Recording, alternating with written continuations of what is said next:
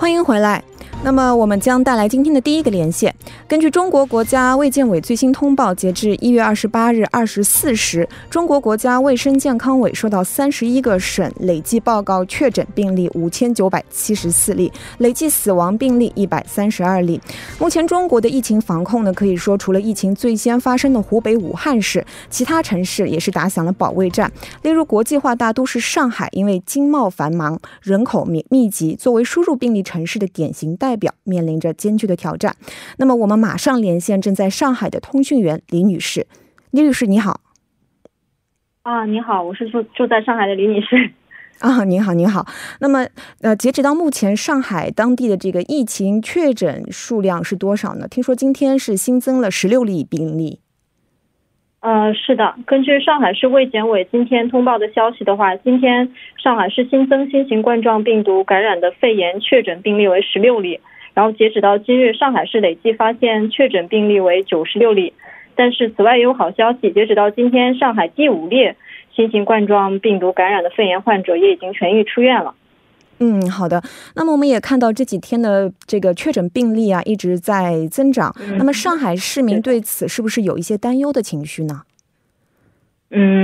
因为突如其来的这个疫情的扩散， 包括我们家人在内，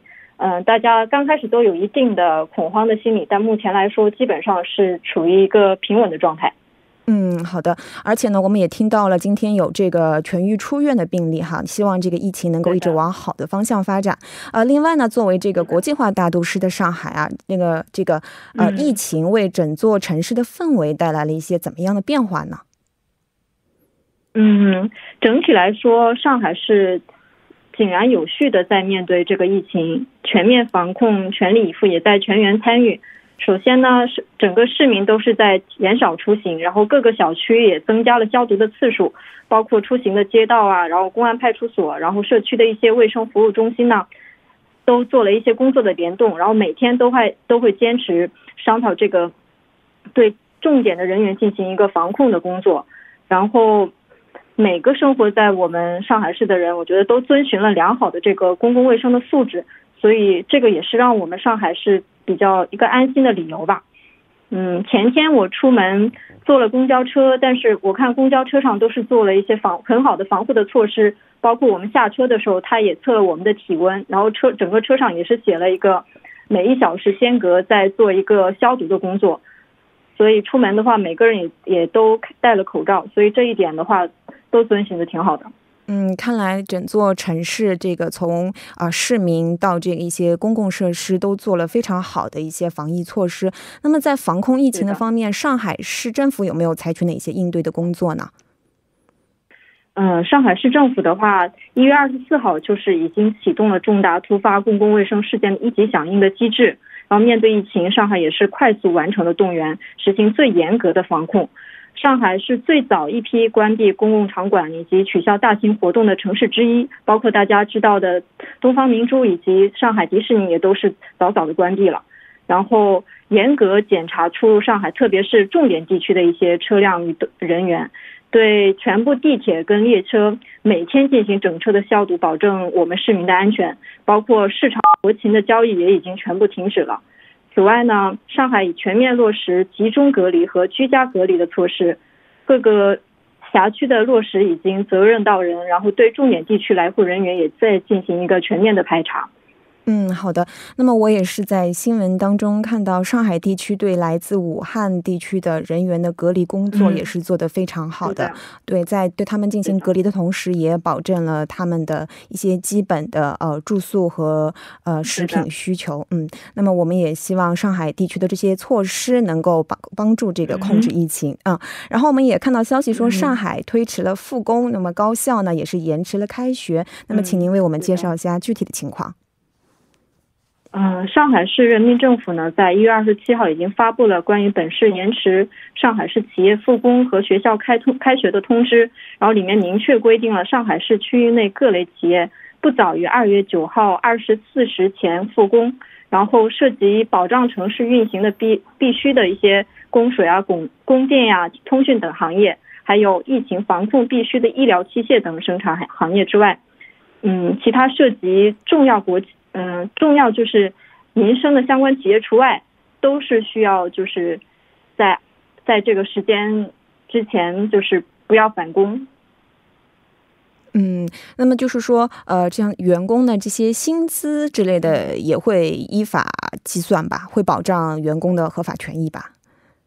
对，因为这个延迟复工是出于疫情的防控需要，所以这几天是属于休息日的，然后对于休息日的一些职工企业会按照劳动合同约定的标准支付工资。如果承担保障等任务上班的企业的职工的话，应作为休息日加班 给予补休或者按规定支付加班工资，是这样的。嗯，好的，那么我们也希望这些措施能够落到实处。那么在春节假期延长的这几天，那您是打算如何度过的呢？我和我的家里人几乎就是每天都是在家里除了就是必须要出去拿一些东西之外，都是在家里面看书啊，然后做一些自己平时没有做的，比如说打扫家务啊， 然后做做饭之类的，我觉得对于我们家人来说也是一个很好的时间来相聚到相聚一起，而且也是大家在家里面度过这些时光。那您有没有外出采购之类的活动呢？我也有，就是前天我出门也是采购了一些生活上的必需品，这些供应量都是很充足的，包括蔬菜啊，一些生活上用到的各方面的东西都是充足的。 好的，那么非常感谢李女士为我们介绍了上海当地的一些情况，从政府的应对到您个人的一些生活情况，谢谢。好，谢谢您。那么我们也是听到了这个来自上海的情况哈。那么从目前看来呢，上海还是能够保持一个平稳的运转，各方面呢都做得非常还是比较到位的。那么我们也是希望疫情能够在这样的措施下得到尽快的控制。 另外呢，新型冠状病毒肺炎从 2019年12月30日 首次发布疫情相关公告算起呢，确诊病例数已经在短短的30天内超过了 2003年的非典。 那么这个新型肺炎的这个病例增长速度呢是明显的高于非典， 不过呢由于它的这个致死率呢是比非典低，所以呢大家也无需对病例数的增长过于恐慌。 接下来我们继续了解一下中国东北地区的情况，那么马上来连接在吉林省吉林市的通讯员周玉涵。 周玉涵你好。主播好，听众朋友们好，我是韩国纽斯频通讯社中国部记者周玉涵。 目前我所在的地方呢是中国的吉林省吉林市。 那么首先呢先向所有的听众朋友们呢拜一个晚年，祝大家新年快乐。 也祝您新年快乐。 那么周记者所在的吉林省目前来看这个疫情还不是太严重， 那么不过今天的消息呢也是新增了一例确诊病例， 那么目前为止您那边的确诊数目是多少呢？ 好的，是这样的。 那么可以说，截至目前呢，全国发现确诊了新型冠状病毒肺炎的感染病例呢，是已经超过了 6000个。 那么其中呢，吉林省今天呢是累计确诊了9个病例。 那么其实从这个数字来看呢，是比其他大部分的省市自治区的病例要少很多的。 那么从具体来看呢，吉林市是3例， 松原市呢是2例， 长春、四平、公主岭 和通化市呢各1例。 那么上述病例呢都是输入型的病例， 其中呢通化市呢是今天确诊的。 那目前呢累计追踪的这个密切接触者呢是 288人， 均在接受医学的治疗。 那么我今天简单的介绍一下今天新增的通化市的病例。 该名男性呢是47岁， 那么曾经呢是在湖南省安化县某工地工作。 该病例呢是曾与一名山东籍确诊病例呢同在一个这个卧铺的车厢， 也就是 K1074次， 也是密切的接触者。 那么27号呢 就出现了一个发热的症状， 那么经120转运至通化市人民医院呢进行隔离治疗。 27号呢 经过通化市疾控中心的实验室初检为阳性， 28号呢 经过省的疾控中心的实验室的复检测呢为阳性。 所以说呢专家组呢判定为是感染了 新型冠状病毒的肺炎。 目前呢该名患者的这个病情呢是比较稳定的。主播。 好的，那么在防控疫情方面，吉林地区是采取了哪些应对措施呢？好的，那么首先呢，一些大型的同时人群非常容易聚集的场所，比如说像是博物馆、滑雪场以及各大公园呢，都是在第一时间呢宣布停止营业了。 那么其次呢，春节期间人们经常会去的像是各大的餐厅也好 KTV 也好， 也是陆续的宣布了延迟停业，在外面已经张贴了一些告示牌哈。还有就是为了响应政府的号召呢，吉林省呢也是采取了这个公司推迟上班、各大院校、小学和幼儿园呢推迟开学等措施， 避免人员的一个大范围的移动。 那么以吉林市为例呢， 目前是在火车站、高速公路的收费站呢是设有医护人员对进出入吉林市的人员呢进行体温的检测。 同时呢，龙家国际机场呢也是设置了专用机位以及通道口，安装了红外热像仪， 设置了留观室以及及时的去处理机上的垃圾。 还有候机楼也是启动了一些通风系统， 廊桥、旅客到达厅、摆渡车、 机场的旅客班车的消毒工作呢也正在进行。 同时呢，机场也是对相关的人员呢做好一个培训的工作。 那么从目前的这个疫情形势来看呢， 吉林省主要是以武汉输入的病例为主， 所以呢，吉林省的政府呢就动员各地区的公务员提前结束假期， 切实的做好这个返机人员的一个防控的筛查工作。 那么其实我在这几天在这个国内家里这个放假的期间呢，也是收到了社区的一个排查电话哈， 查询是否有这个从武汉疫区来的这些人员。 那么同时呢，像是家门口也好还是小区的门口啊， 都张贴着入户排查的通知以及预防新型肺炎的一个措施等通知。 可以说呀，这次政府的响应是非常迅速的。主播 是的，我们也听到吉林省是对针对这个疫情啊做了一些非常有针对性的措施。 那么我们相信这个疫情在当地也会得到控制的。那么据我们了解啊，周记者这次也是回家过年的吧？ 那么想问一下，这次的疫情有没有给您家乡的这个春节带来一些变化呢？ 是的，那么实话实说哈， 确实是给家乡的这个春节呀带来一定的影响。 那么以往啊，春节过后啊， 其实东北人都喜欢节后走亲访友， 但是今年呢，大家都是约定俗成哈， 尽量的去减少聚会和外出， 通过社交软件的这样的一个视频功能， 或者是在群聊当中呢发送红包等方式呢拜年。 同时啊，我发现呢大家对个人卫生呢也是更加注重了， 回家的第一件事情呢都是洗手， 然后呢就是开窗户通风， 必要外出时呢，大家其实都会戴着口罩， 减少大声喧哗等等。主播 那么您觉得这个吉林市民的这个生活的一些情况， 还有比方说这个心理情绪方面有没有什么变化呢？ 其实今年的春节呢，年味儿呢， 虽然说是受疫情的影响呢， 有些许的一些减少哈， 但是吉林市的市民生活呢， 是一切正常的。 比如我今天上午呢，就去了一家大型的超市采购， 人们的神情呢，都是比较放松的， 他们都戴着口罩。 同时呢，超市内的蔬菜呀、水果啊， 还有一些肉类呢， 也是一应俱全的。 虽然说这个价格呀， 可能略微有一些上涨， 但是呢，并不会影响大家的消费。 但是呢，随着疫情的这个时间线的拉长啊， 未来可能会 会对市民带来怎样的一个影响呢？ 还需要一定的观察。主播 好的，那么就是还想问一下， 您自己对于这次这个春节有什么感受呢？ 这次的春节呢， 可以说大家都是尽量的减少一些外出， 同时呢能够不必要的就是假如说除了这个要 去超市买一些生活用品以外的， 其他的时间都是跟父母呀跟家人度过的， 其实还是比较安静的一个春节。 好的，那么最后啊想问一下， 您何时回韩国？ 听说就是很多航班次数都有变化， 那您那边飞往韩国的航班有没有变化呢？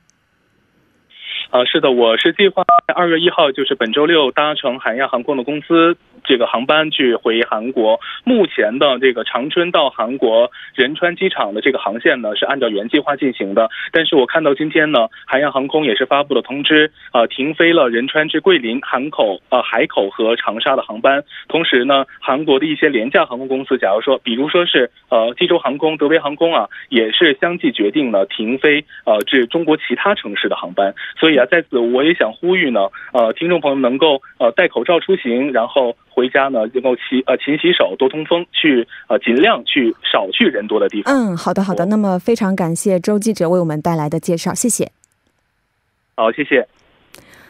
那么在这里呢再次强调，也向刚才周记者所说的，近期有计划返回韩国或已经抵达韩国的朋友们，如果您在14天以内出现了发热咳嗽等疑似症状，请拨打疾病管理本部热线 1399进行咨询，在就医过程中请务必向医疗人员告知您具体的移动路线。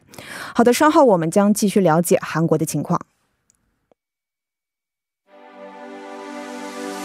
想不想成为1013信息港的群众评委呢？快来与我们进行互动吧！ 您的小建议、小短评，甚至一个打赞，都是对我们莫大的肯定。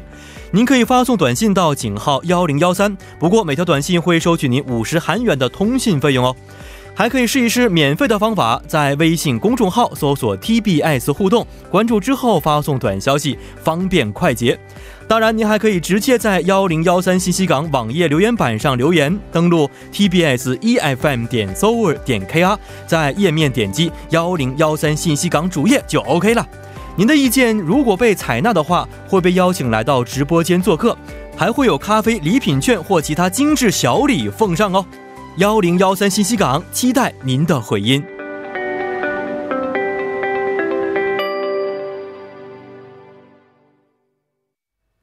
好的，欢迎回来。那么我们继续来了解一下韩国的情况。根据韩国保健部门今日表示，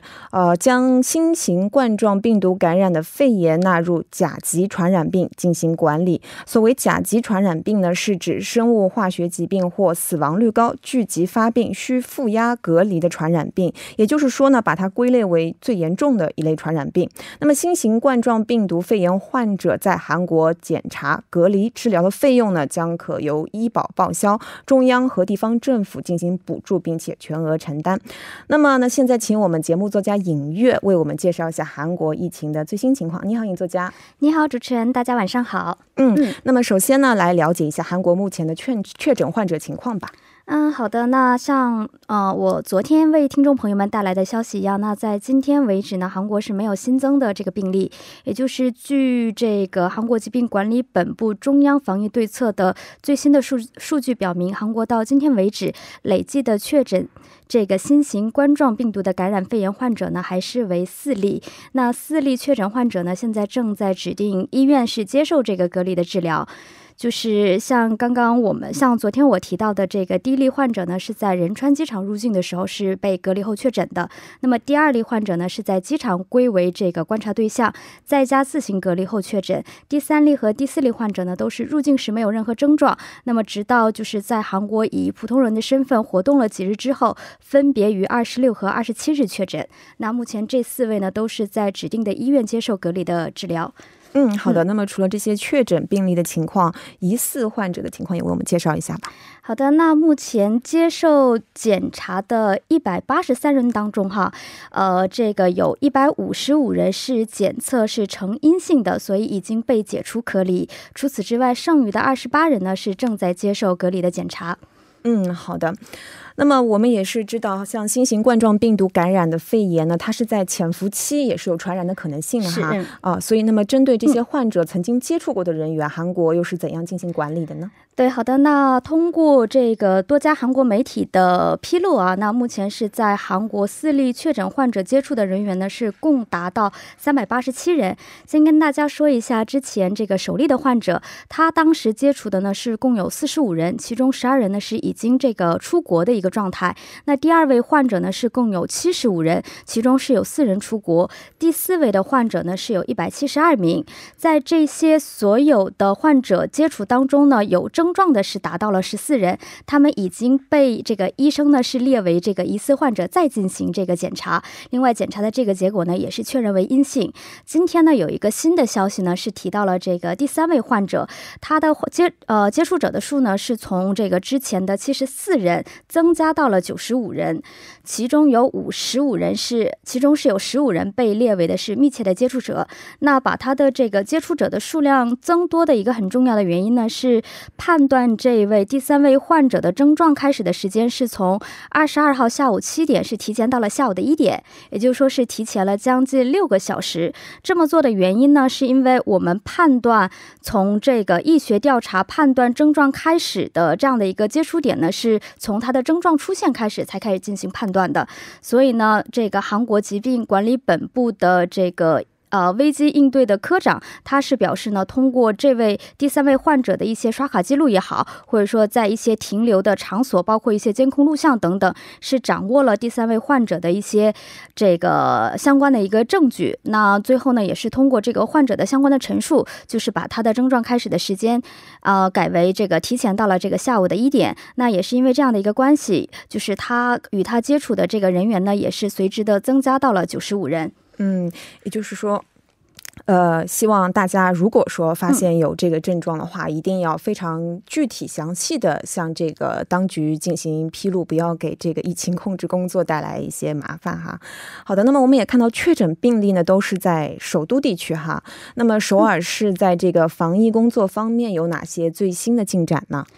那因为像主持人提到，目前都是在首都圈地区嘛，那韩国首尔是市长呢，他朴元淳呢也是近日呢是召开一个紧急的对策会议，是决定了投入首批的救灾基金是达到160亿韩元的这样的一个基金。那这些基金呢都是用于购买一些防疫的用品，主要会投放和分发至地铁站、公交站、残疾人和老年人的福利设施，包括幼儿园和小学这样的一个相关的设施。那除此之外呢，首尔市呢还会继续进行一些需求的调查，而且会追加投入的一定的防控的经费。那么具体的会落实到就是说首尔市会面向市民呢发放7万个口罩，然后在每个地铁站还有这个每辆公交车上呢是各放2000个和100个口罩这样等等。